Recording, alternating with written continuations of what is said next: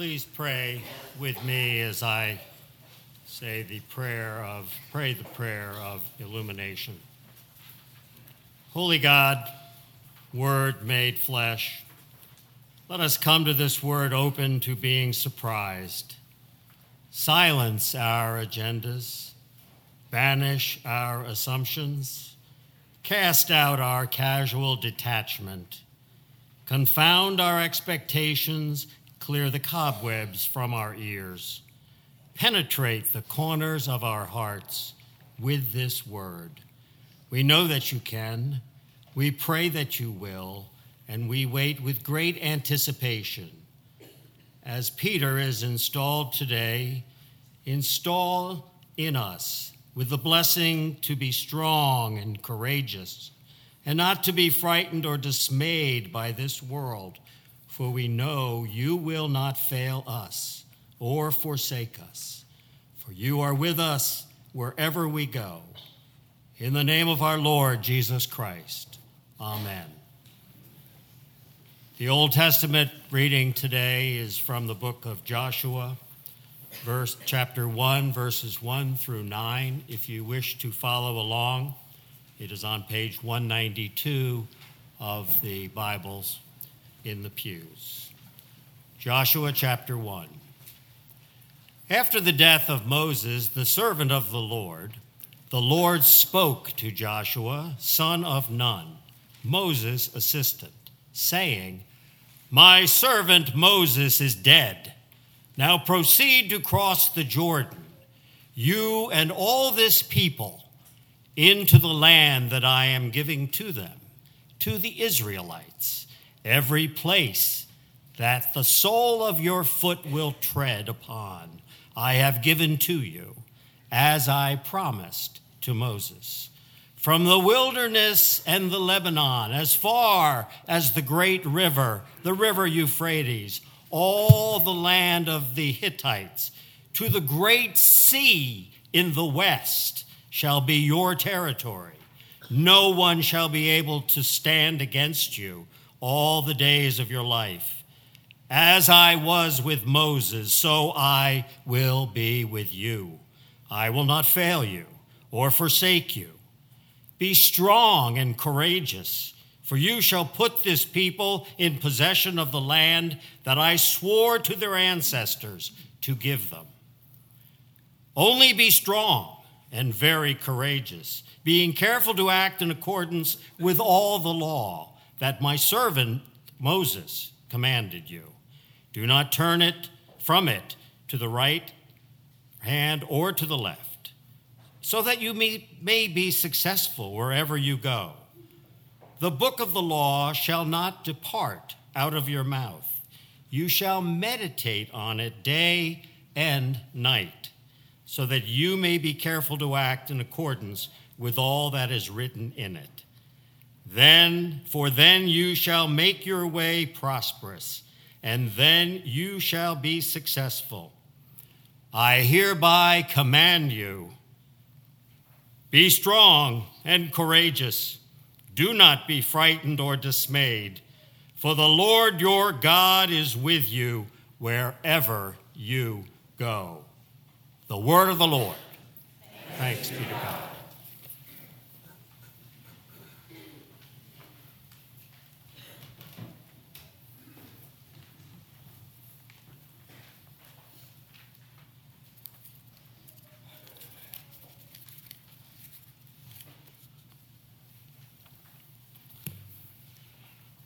It is a very special privilege to be included in this service of worship today. Uh, an important time in the life of someone who has been dear to me for more than 30 years and continues to be one of my best friends. So I thank you for this privilege. Listen now for the Word of God as it comes from the letter to the Hebrews. I'm beginning to read at the 39th verse of the 11th chapter. The 11th chapter is sometimes spoken of as a roll call of the heroes of the faith, uh, beginning all the way back in the first of the Old Testament with Abel and coming all the way through to almost the time of the writer. And now we come to these latter verses in the end of that chapter and the first two verses of the next chapter. Listen for the word of God. Yet all these, though they were commended for their faith, did not receive what was promised. Since God had pro- provided something better, so that they would not, apart from us, be made perfect. Therefore, since we are surrounded by so great a cloud of witnesses, let us also lay aside every weight and the sin that clings so closely and let us run with perseverance the race that is before us, looking to Jesus, the pioneer and perfecter of our faith, who, for the sake of the joy that was set before him, endured the cross, disregarding its shame, and has taken his seat at the right hand of the throne of God. This is the word of the Lord. Thanks be to God.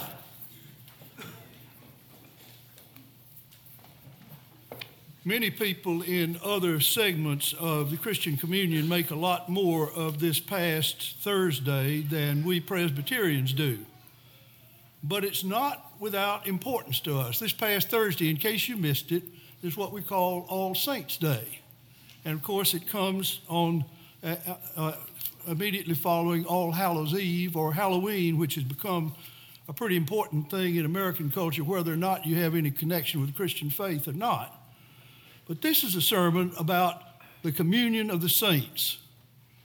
We say those words Sunday by Sunday, just after we say the Holy Catholic Church and just before we say the forgiveness of sins.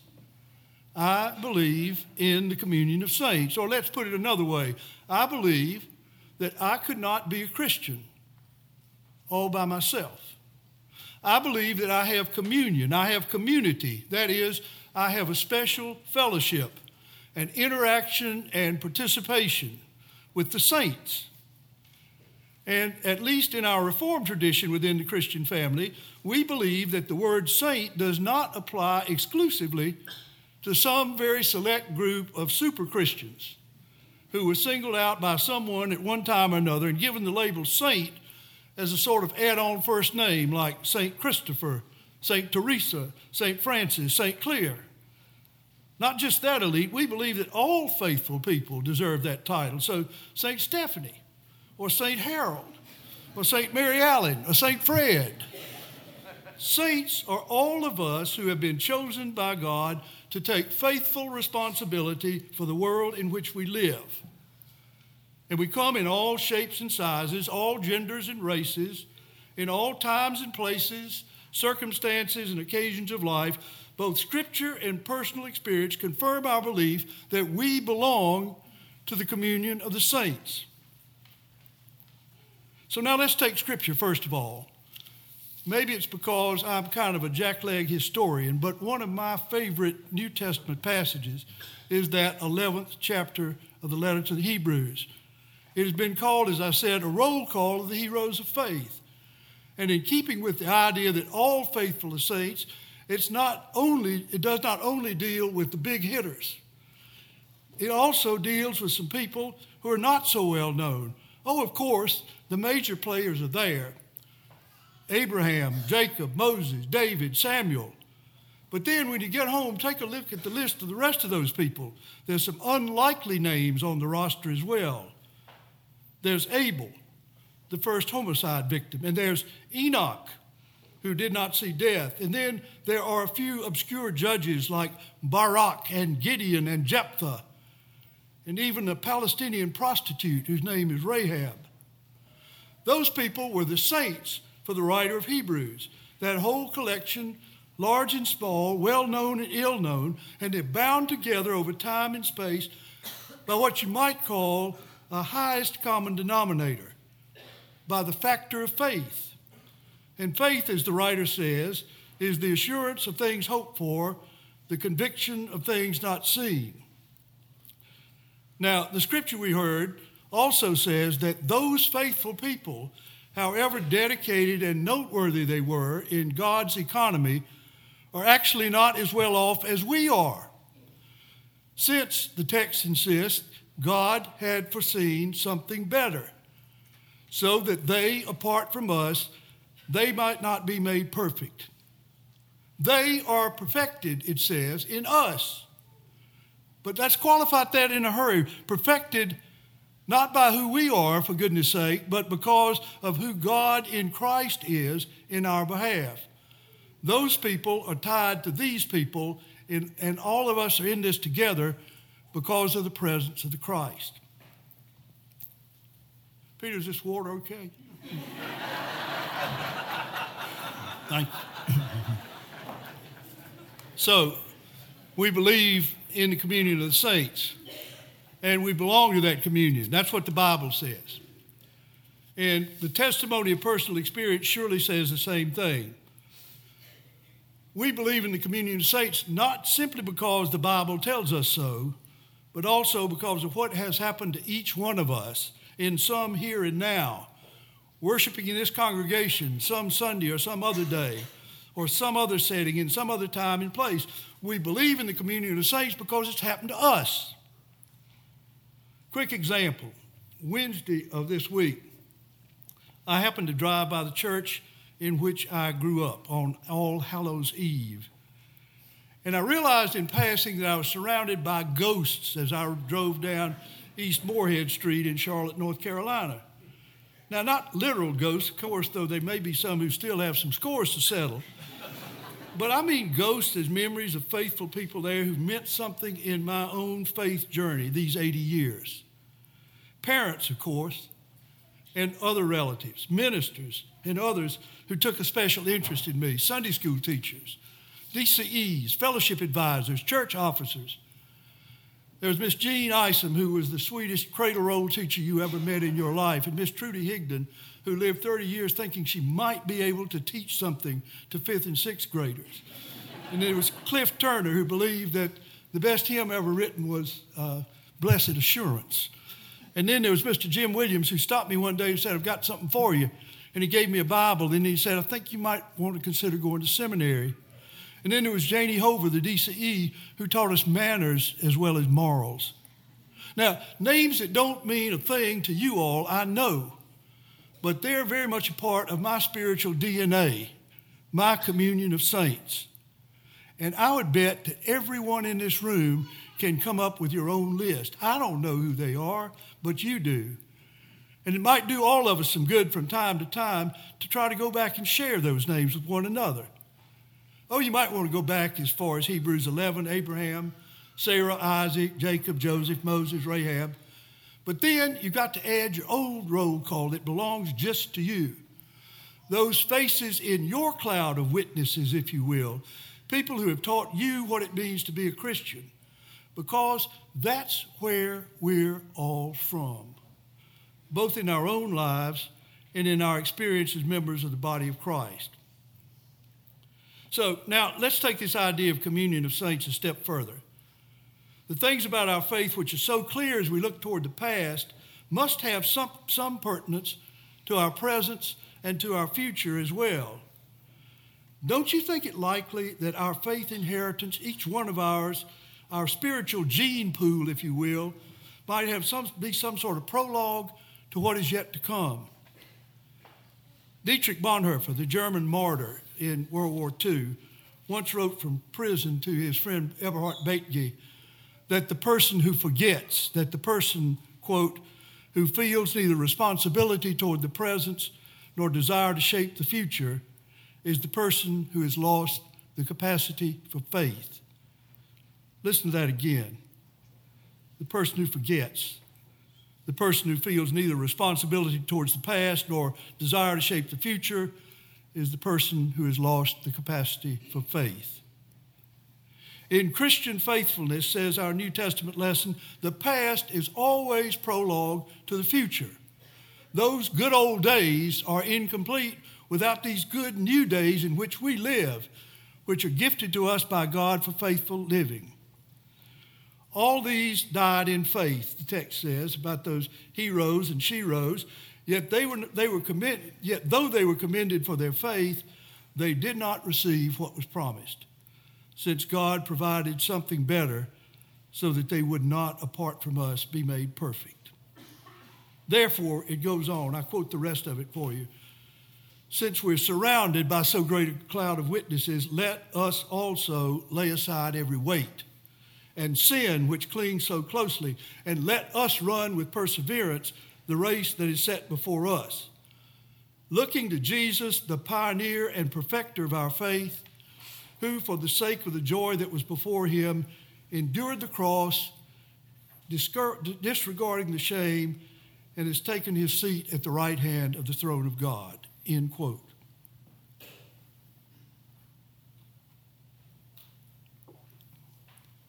We are surrounded by a cloud of witnesses, it says. Women and men in early times and in our times were there to remind us what it means to have been claimed by the Christ.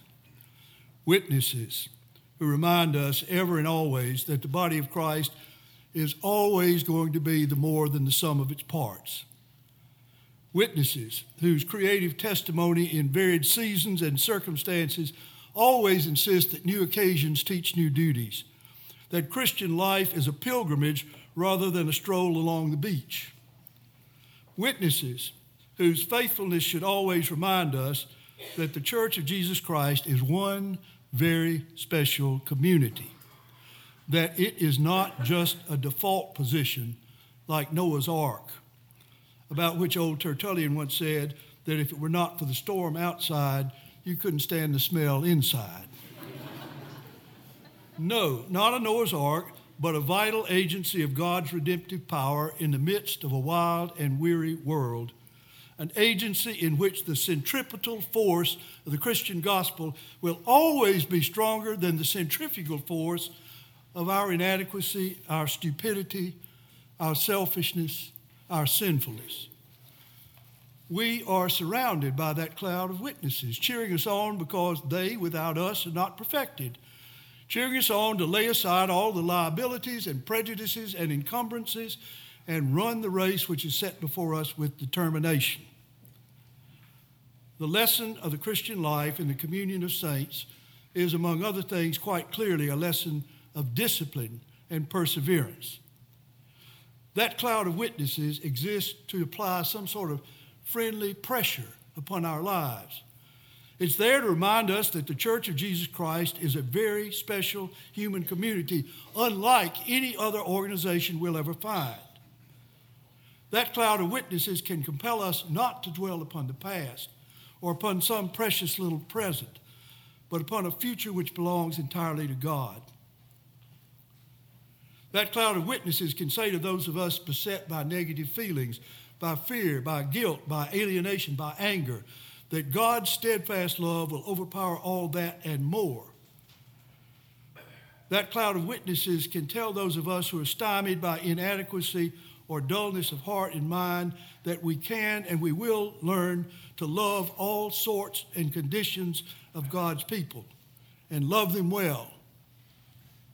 That cloud of witnesses can remind us that those who, who are stymied by dullness of heart can indeed transcend themselves, can be and act and do better than they know how, following the example of the heritage they provide. And what a word is that? What a word for a nation and a world like the one we see around us just now. This past Friday evening, Missy and I went to Shabbat services at Temple Kol Tikva in our town. And as a part of the Shiva that was prayed for those people who died in Pittsburgh, the rabbi prayed a prayer that really hit home on exactly this point. He prayed through that list of people, those heroes I mentioned to you earlier, and he said, As thou hast blessed them in days gone by, now make us a blessing to those who live today. The cloud of witnesses can testify to those of us who are disturbed by the frailties and contingencies of this life that it is not the quantity of life which has meaning, it is the quality which will finally count. That the one who would be greatest among us must be the least. The one who would save her life must be willing first to lose it. And isn't it interesting to note? I know you've heard this from Peter, but the Greek word which we translate as witness is the word martus, from which we derive the word martyr. A hint that the possibility of suffering in this race may be a part of our mutual perfection. Well, in a word, there's a great deal of spiritual and moral adrenaline in the testimonies of that cloud of witnesses who surround us. Testimonies that can give us the sort of consciousness and conscience, the sort of spirituality molded into conviction which can make our prayers and our deeds become one and the same. Those witnesses, those faces in the cloud, stand behind us. And that should be no small comfort, for there is about their accomplishments and style of life a ring of authenticity which gives meaning to our own lives because they also depend upon us.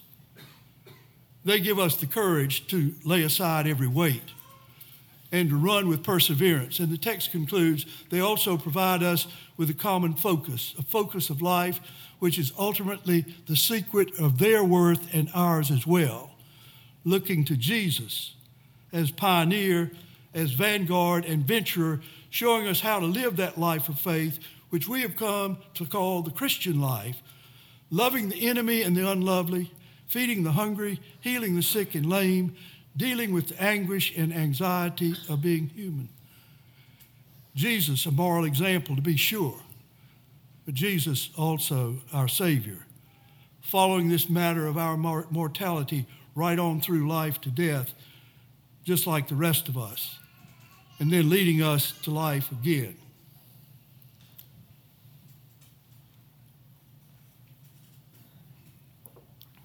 Now, one more thought, and then I'm done.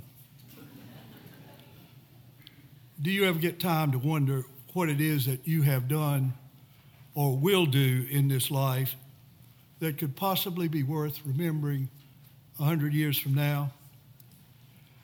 I heard a while ago that one out of four of your great grandchildren is likely even to know your name, much less anything about your aspirations or accomplishments. And all things considered, I reckon that's okay insofar as the temptation to some sort of genealogical idolatry is concerned. I know I'm close to Charleston, but I say it anyway. but within the body of Christ, it's entirely a different matter the prospects for continuity and consistency of commitment and character for the people of God are more sanguine by far, and that's the way it's supposed to be. We have an inheritance to convey to those who follow, and we are all in this thing together.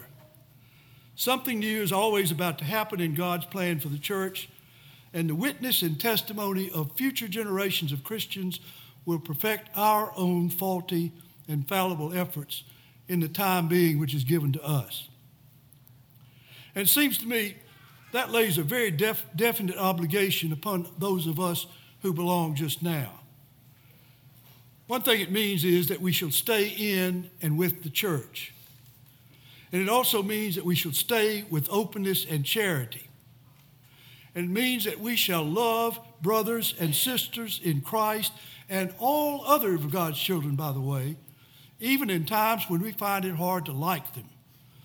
We'll find ways to disagree without be, being disagreeable, and it means that we shall obey both ends of that scriptural obligation to speak the truth in love. It means that we shall value the unity and peace of the body of Christ far more than the short term vitality of our own opinions. In fine, it means that we shall continue to treasure our belief in the communion of saints as those who can gain so much more from it than we can ever give. We believe in the communion of saints and thank God for the gift of that belief. Amen.